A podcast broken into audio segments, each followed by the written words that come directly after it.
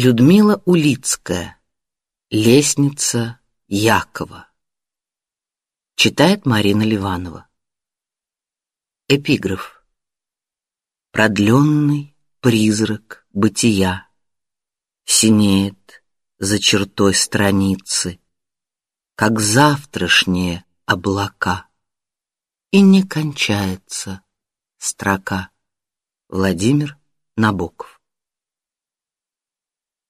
Глава первая. Ивовый сундучок. 1975. Младенец был прекрасен с первой минуты появления на свет. С заметной ямкой на подбородке и аккуратной головкой, как будто из рук хорошего парикмахера. Короткая стрижка, точно как у матери, только волосы посветлее. И Нора его сразу же полюбила, хотя заранее не была в себе уверена. Ей было 32 года, и она считала, что уже научилась любить людей по заслугам, а не просто так, из-за родственной близости. Младенец оказался вполне достоин немотивированной любви. Спал хорошо, не орал, сосал исправно, разглядывал с большим интересом сжатые кулачки. Дисциплину он не соблюдал. Спал то два часа, то шесть без перерыва, просыпался, делал чмоки в пустой воздух, и Нора сразу прикладывала его к груди. Она тоже дисциплины не любила, так что отметила это общее свойство. С грудью произошли сказочные изменения. Еще во время беременности она красиво вспухла, и если прежде на плоском блюдечке торчали одни соски, теперь, когда пришло в изобилии молоко, грудь стала очень важной птицей. Нора смотрела на нее с уважением, ощущая странную приятность этого изменения.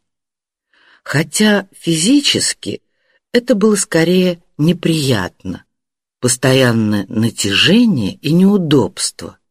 В самом кормлении содержалась посторонняя, к делу не относящаяся, подозрительная сладость. Прошло уже три месяца, как он появился, и он назывался уже не младенец, а Юрик. Поселен он был в комнате, прежде считавшейся маминой и ставшей ничейной после окончательного переезда Амалии Александры в Приокско-террасный заповедник к мужу Андрею Ивановичу. За две недели до родов Нора комнату наскоро побелила, и Юрик был помещен туда в белой реквизитной кроватке из второго акта трех сестер. Сейчас это уже не имело никакого значения, но в прошлом сезоне весь театр содрогался от скандала, связанного с закрытием этого спектакля. Нора была художник-постановщик, режиссер Тенгиз Кузиани. Тенгиз, когда улетал в Тбилиси, сказал, что в Москву больше не вернется. Через год позвонил Норе, сообщил, что его пригласили в Барнаул на постановку «Беспреданницы», и он раздумывает. Конце разговора предложил поехать с ним, художником-постановщиком. Он как будто не знал, что у Норы родился ребенок, или делал вид. Это и удивительно. Неужели на этот раз закулисное радио сплоховало? Театральный мир поганая помойка, где частная жизнь всегда выворачивалась наизнанку.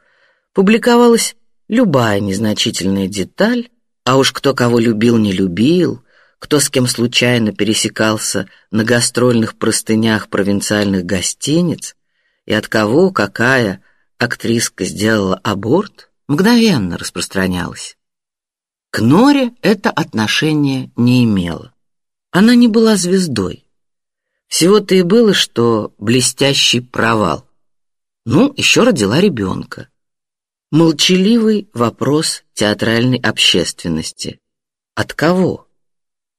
Про ее роман с режиссером было всем известно. Но муж ее был не театральный, из публики, да и сама она так, молодой художник, только начинающий делать карьеру. И, кажется, закончивший. По этим причинам большого внимания театральная шушера ей не уделила.